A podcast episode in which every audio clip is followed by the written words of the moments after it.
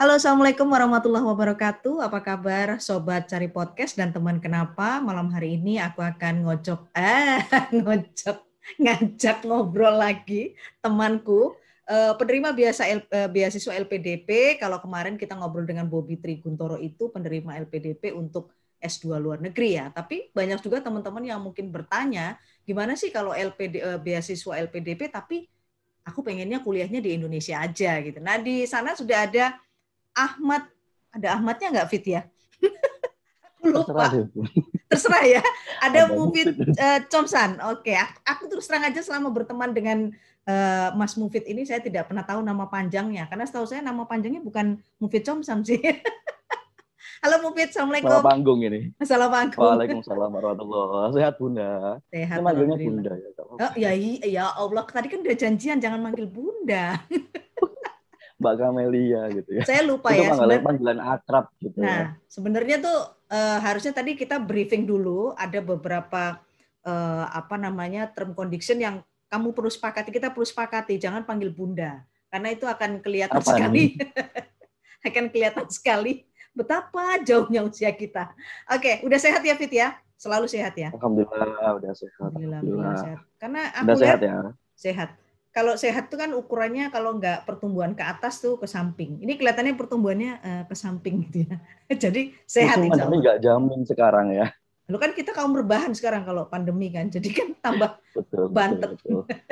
Fit, uh, ini banyak nih teman-teman uh, teman uh, sobat apa namanya cari podcast, kemudian ada juga yang tanya-tanya gitu ya masalah gimana sih kalau uh, saya kepengen melanjutkan pendidikan ke jenjang lebih tinggi tapi ikutnya beasiswanya pengen dalam negeri aja gitu loh. Karena mungkin belum siap keluar negeri. Nah yang paling favorit yang kita tahu memang di Indonesia ini ada LPDP nah Mufid kan penerima LPDP nih ceritanya. Dan uh, berhasil ya. Tadi kita sebelum rekaman aku sempat nanya katanya persiapannya cuma satu bulan. Luar biasa banget satu bulan sudah goal gitu. Sebenarnya apa aja sih Fit kalau kita bicara dari awal nih aku mau ikut beasiswa, tahapannya apa aja yang harus aku lakukan itu apa aja ya? Oke, kalau aku saya dulu di tahun 2016 ya, itu pertama administrasi, kemudian langsung wawancara. Setelah wawancara nanti langsung ada pengumumannya. Nah, di wawancara itu ada beberapa tahap juga. Mungkin di tahun 2017 itu perbedaan kebijakan, itu sudah ada semacam tes TPA kayak gitu-gitu, tapi by online ada semacam hmm. itu. Tapi kalau saya dulu administrasi, kalau dinyatakan lolos, bisa wawancara tetap muka dengan pewawancara. Nah di wawancara ini ada tiga tahapan. Tiga tahapan ini yang pertama uh, bikin esai on the spot, kemudian FGD, kemudian yang ketiga wawancara. Wawancara dihadapkan dengan tiga wawancara. Nah, hmm. untuk yang administrasi sendiri ini banyak banget berkas yang harus disiapkan. Kenapa? Okay. Karena uh, mungkin meskipun kalau saya dibilang satu bulan ini niatnya ya bun ya. Jadi satu hmm. bulan ini niatnya oke okay, aku pengen daftar LPDP hmm. habis itu ternyata sebulan kemudian baru mau tutup. Nah untuk berkas-berkas yang udah saya siapkan ini sebenarnya udah jauh-jauh hari kayak sertifikat kayak gitu sudah ada semuanya sih. Cuman belum disiapkan secara uh, total. Nah untuk tahapannya tadi yang administrasi jadi kan lebih mudah meskipun sebulan ya karena udah disiapkan semuanya Kemudian yang tahap uh, wawancara tadi, wawancara yang meliputi esai. Esai itu kita dihadapkan dengan uh, soal, dua soal, pilih soal yang mana nih, kayak gitu. Soal yang mana ada dua soal itu pilihannya. Kita bikin esai di situ on the spot. Kemudian yang kedua, FGD, itu terdiri dari 12 peserta. Salah satu di antaranya nanti ada yang jadi moderator dan satu lagi ada yang jadi notulen.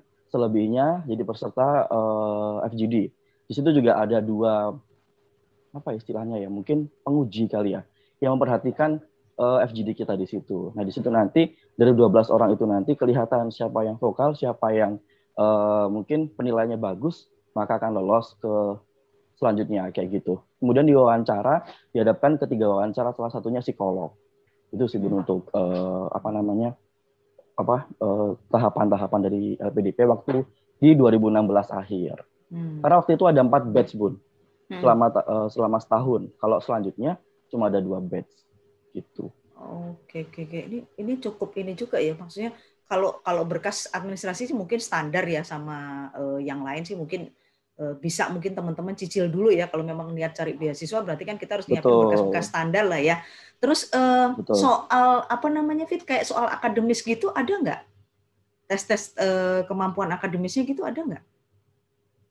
Untuk tes soal akademis sih nggak ada sih Bun. Jadi hmm. uh, di tahun 2016 waktu saya itu memang benar-benar memang kalau saya mensiasatinya kalau yang di esai kan sebelumnya memang disuruh bikin dua tiga esai waktu itu kan tiga ESA itu yang pertama tentang uh, diri kita untuk Indonesia nantinya itu jadi apa mau mau mau membagi apa untuk Indonesia kontribusi mau kembali kontribusi. ke untuk apa mm-hmm. kontribusi betul mm-hmm. kemudian yang kedua uh, arti sukses itu apa menurut saya atau menurut calon peserta oh. itu tadi kemudian yang ketiga pengetahuan kita tentang kampus yang mau kita tuju gitu jadi kita harus tahu kampus itu uh, akreditasinya apa, kemudian dosennya nanti kira-kira pembimbingnya siapa, hmm. berapa jumlah SKS-nya itu juga harus sudah tahu. Waktu hmm. itu di 2016. Tapi infonya di 2017 itu cuma dua esai kalau nggak salah. Gitu. Dua esai itu berarti nah, untuk, mungkin yang kemampuan uh, kampus yang dicoret ya, mungkin ya. Pengetahuan tentang kampus mungkin ya bisa yang jadi, ada. Hmm. Bisa jadi. Itu untuk administrasi. Nah, untuk yang esai spontan tadi kan saya bilang ada dua soal. Itu milih. Nah, saya punya mungkin tips dari saya sendiri yang saya lakukan itu kan waktu itu ada dua pilihan yang satu saya lupa apa tapi yang satu tentang melestarikan budaya bahasa melestarikan bahasa Indonesia seperti apa nah saya mencoba mengkaitkan dengan jurusan saya kan jurusan saya kan televisi dan film di Jember waktu itu S1-nya kemudian saya mencoba untuk mengkaitkan apa sih kira-kira uh, hubungan dari bahasa Indonesia pelestarian bahasa Indonesia dengan jurusan saya di S1 saya coba kaitkan. Kalau di hmm. ya apa Indonesia sekarang televisi ini kan pakai logo-logo kan di televisi. Hmm. Nah, itu coba mungkin uh, sebagai orang media broadcasting itu mencoba untuk mengkaitkan itu gitu. Waktu hmm. itu yang saya tulis. Hmm. Itu sih mungkin tipsnya. Untuk itu pakai spontan. Bahasa Inggris atau bahasa Indonesia? Saya pakai bahasa Indonesia karena kebetulan saya kan uh, tujuannya uh, oh, dalam negeri. Oke gitu ya berarti. Nah, um, waktu on, on the spot uh, Mufid akhirnya nulis esai seperti itu ya. Itu temanya udah ditentukan waktu on the spot apa jauh-jauh jauh hari udah dikasih bocorannya? On the spot. On the spot. Betul-betul on, the spot, spot ya. Hmm, iya. Berarti kita harus punya Jadi kemampuan. Cuma ada dua pilihan. Hmm, berarti kita harus uh, punya kemampuan untuk menul uh, sistematika penulisan ya. Sepertinya begitu ya. Betul. Hmm. Terus Itu yang, yang mungkin perlu digarisbawahi. Uh -uh. Terus yang yang menarik tadi yang ini Fit, yang wawancara dalam bentuk eh bukan wawancara sih, maksudnya kemampuan kita uh, terlibat partisipasi aktif dalam FGD tadi ya. FGD. FGD. Uh, uh. Nah, sebenarnya iya. apa yang dilakukan di situ? Kita kayak bermain role play gitu berarti ya? Jadi kita dikasih satu tema, kasus kan gitu ya. 12 hmm. orang ini belum iya belum pernah ketemu kan, belum pernah tahu ya. satu sama lain. Jurusannya apa, backgroundnya apa belum pernah tahu. Dikasih satu tema, waktu itu saya kebetulan temanya industri pangan di Indonesia. Mampus, ini bahasan apa? Waktu itu aku bilang gitu bun. Terus uh, kalau sempet kan sebelum sebelum tes LPDP itu memang ada grup untuk di Telegram biasanya teman-teman sesama pencari beasiswa gitu kan. Itu ada beberapa tips ada yang bilang kalau misalnya kamu nanti di FGD jangan yang awal-awal juga, jangan akhir-akhir juga. Tapi kan nggak bisa begitu. Ketika kita yeah, di, yeah. Iya. di lapangan, ternyata hmm. juga berbeda. Nah waktu hmm. itu karena saya benar-benar buntu, aduh ini apa industri pangan, urusan apa ini? Kan bingung ya bun. Akhirnya hmm. uh, dari 12 orang itu, saya orang ke, ke 10 yang mengacungkan tangan untuk uh, bersuara.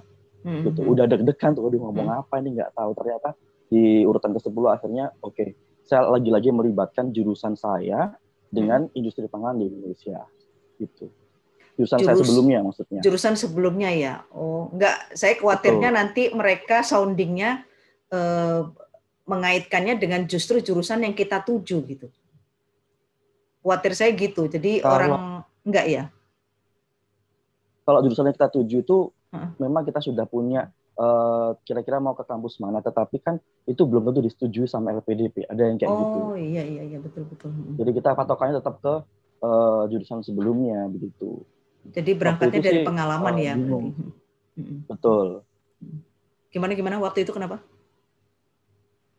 Uh, apa ya? Saya bahasnya sih pokoknya ide apa yang kira-kira muncul untuk masyarakat Indonesia dari diri kamu kan gitu ya tentang hmm. industri pangan. Jadi lagi-lagi hmm. saya membuat, saya berusaha untuk saya bilangnya gini, saya mencoba untuk membuat video uh, edukasi tentang bagaimana cocok tanam dan sebagainya untuk industri pangan di Indonesia.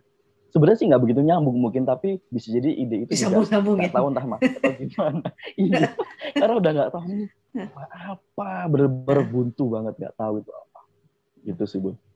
Tapi kalau kita nggak fokus fit itu bisa ngeblank loh kita akhirnya ya kan yang yang mungkin kita betul, harus betul. kunci betul adalah fokus kita. Jadi maksudnya ini ini bagi tips juga ya untuk teman-teman. Artinya ketika kita fokus di FGD itu untuk ngikutin dari awal, insya Allah tuh kita akan bisa ya Mufid tadi bilang nyambung nyambungin sesuatu yang sebenarnya nggak nyambung yeah. gitu loh.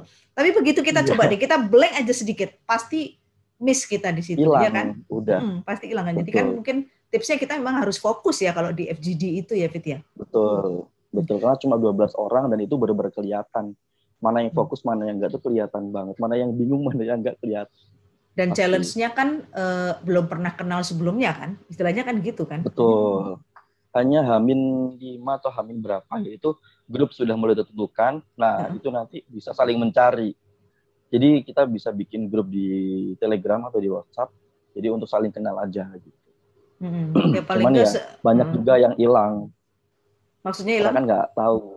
Maksudnya nggak tahu. Kadang ada yang nggak tahu kalau ternyata ada grup Telegram yang menyatukan di grup itu. Jadi nah. kadang ada yang utuh, ada yang enggak gitu sih. Walah, iya iya. Nah, terus uh, kita aktif pakai mm -mm. Terus kembali ke beasiswa tadi.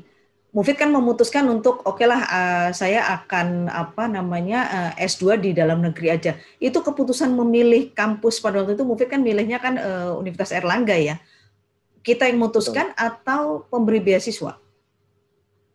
Kita yang memutuskan sendiri. Jadi kenapa salah satunya juga kenapa kita ada wawancara itu juga ditanya kamu milih kampus yang mana di jurusan apa itu juga nanti bakal digonjang-ganjingin lagi dicoba untuk uh, kira-kira anak ini tegas nggak dengan pilihannya kayak gitu man apa namanya uh, punya pendirian nggak dengan pilihannya kayak gitu jadi kita berangkat kita menulis esai pun termasuk itu juga sudah ada pilihan kampus. Jadi kan tadi bikin ISA yang ketiga itu salah satunya pengetahuan kampus itu tadi. Gitu. Hmm. Nah, terus terkait dengan proses administrasi, Fit, mungkin uh, tidak terlalu sulit ketika uh, Bu Fit misalnya ya, milihnya kan kebetulan kampus dalam negeri. Nah, kalau luar negeri kan challenge-nya butuh effort yang besar ya untuk ngurus administrasi ini. Apakah semuanya kita uh, urus sendiri atau dibantu oleh pihak uh, pemberi beasiswa ya? Untuk administrasi, di kampus.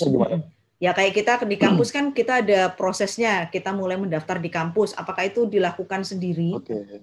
atau e, dibantu oleh pemberi beasiswa terus kita tinggal langsung masuk aja gitu? Kalau daftarnya di kampus kita daftar sendiri, tapi nantinya untuk e, kan biasanya ada uang masuk kalau udah lolos itu pastinya dari pihak kampus sudah e, kerjasama dengan EPDP kayak misalnya uang masuknya. Jadi waktu itu juga ada kejadian lucu pun Hamin satu ketika saya mau masuk ke UNER? Hamin satu pendaftaran selesai, itu uang dari LPDP belum turun ke UNER.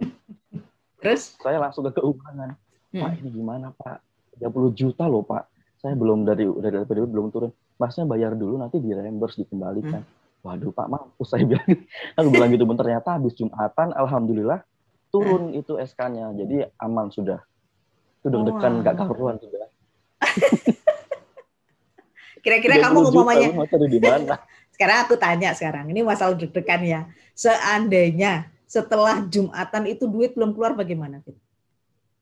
Masa kamu harus menjual Aduh, seluruh asetmu sudah. untuk membayar itu kan nggak mungkin. Aset apa? Nggak ada aset yang dijual, Bun.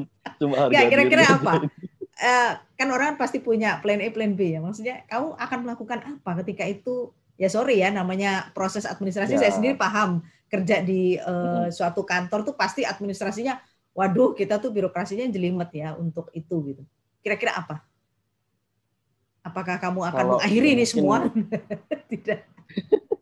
ini sih waktu itu saya punya mungkin plan bikin surat untuk pengajuan apa namanya dispensasi uh, beberapa berkas beberapa berkas yang bisa saya ajukan kalau saya ini dibiayai sama LPDP kemudian bikin surat pernyataan kayak gitu-gitu sih waktu itu rencananya Cuman belum tahu juga nanti diterima atau enggaknya. Dan biasanya nah. dari pihak kampus kan juga masih ngasih apa ya semacam dispensasi untuk mungkin besok atau lusanya ditunggu kayak gitu kan atau menghubungi BLPDP-nya kayak hmm. gitu.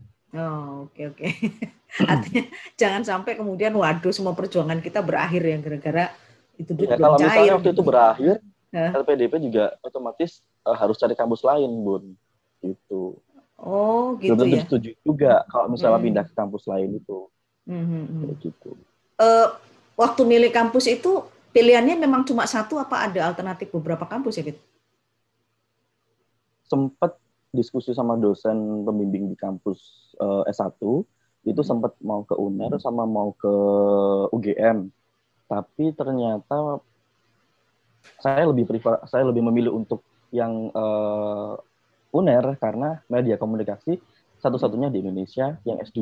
Jadi akhirnya ya udahlah ke sini aja. Terus terus pembimbing dua saya juga lulusan sini juga waktu itu gitu. Hmm. Jadi ya ya udahlah ke UNER aja hmm. insya Allah lebih dekat juga sama keluarga hmm. hmm itu hmm. sih Loh, kalau UGM eh, apa eh, komunikasi juga UGM-nya enggak di UGM S2 komunikasi S2 budaya apa gitu lupa saya budaya oh. kok kayaknya budaya budaya gitu lebih ke budaya dia oh gitu oke oke oke menarik sekali ya milik ke UNER sebagai pertimbangan itu dengan berbagai pertimbangan. Emang kepengennya uh, komunikasi gitu ya?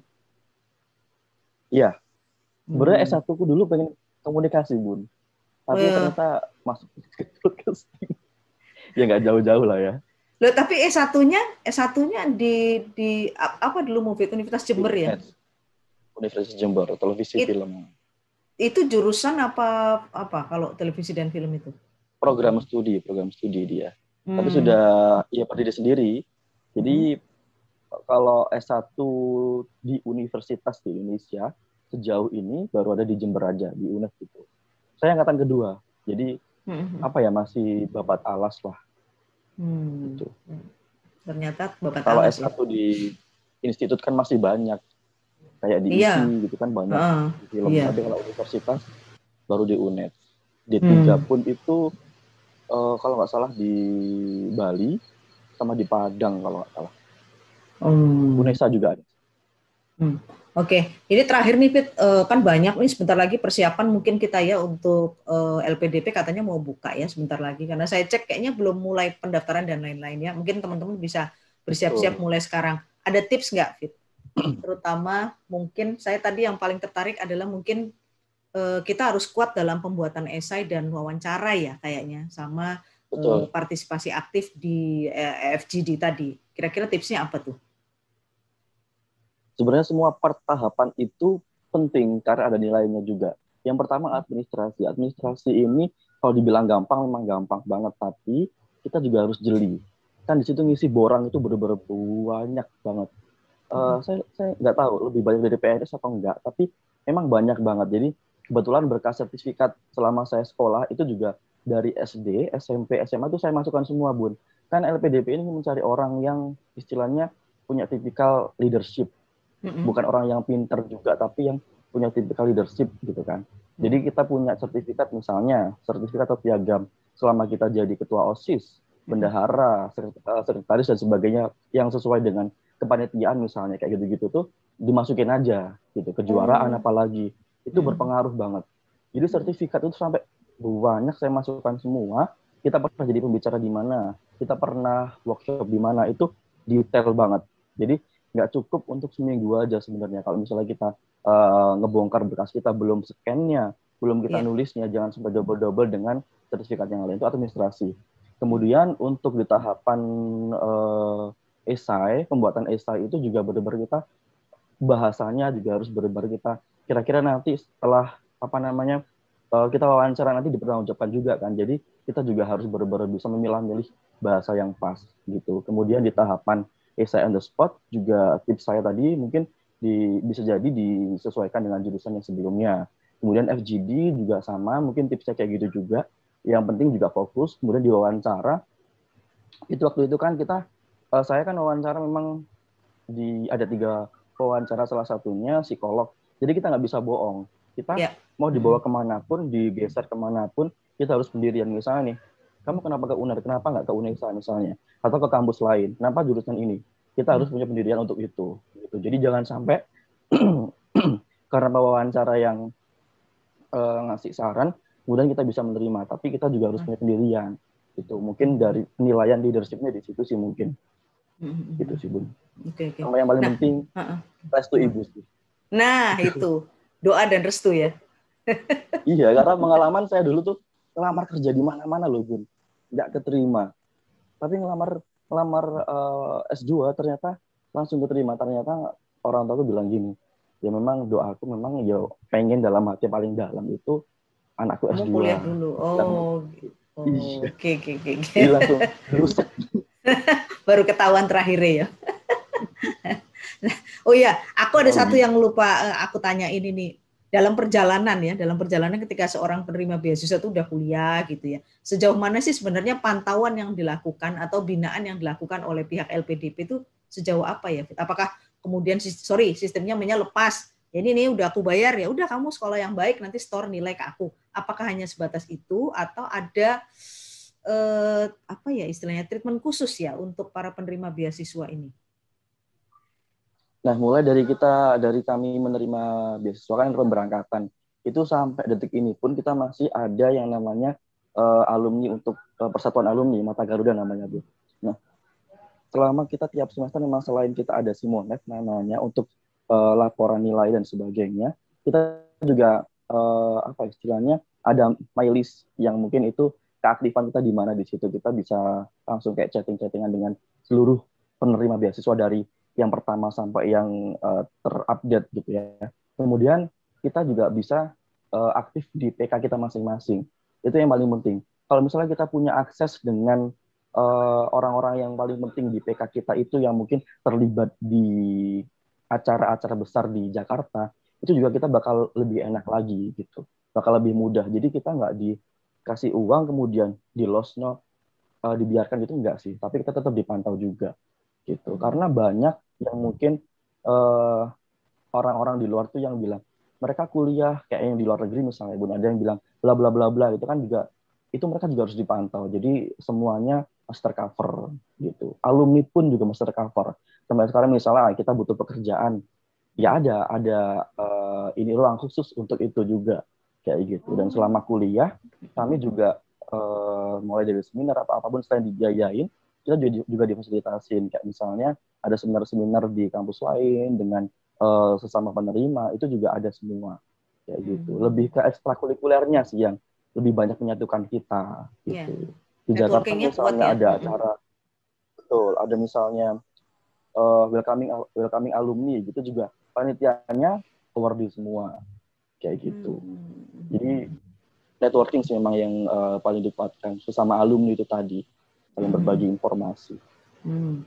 Tuh ya teman-teman ya kita udah dapat pembahasan komplit nih dari uh, Mufid mulai dari kita bagaimana kalau kepengen daftar itu apa yang harus kita siapin ya kemudian uh, apa uh, triknya bagaimana ya ada tips juga tadi yang dikasih oleh Mufid pada calon penerima beasiswa LPDP. Untuk kalian semua pejuang beasiswa, semoga apa yang dibagi oleh Mufid kali ini bisa bermanfaat ya dan kita mengambil uh, apa namanya highlight yang bagus-bagus aja ya dari dari uh, perbincangan saya dengan Mufid Cosam uh, penerima beasiswa LPDP untuk S2 di Universitas Airlangga. Sampai ketemu lagi di perbincangan berikutnya. Makasih Mufid. Assalamualaikum warahmatullahi wabarakatuh. Waalaikumsalam warahmatullahi wabarakatuh.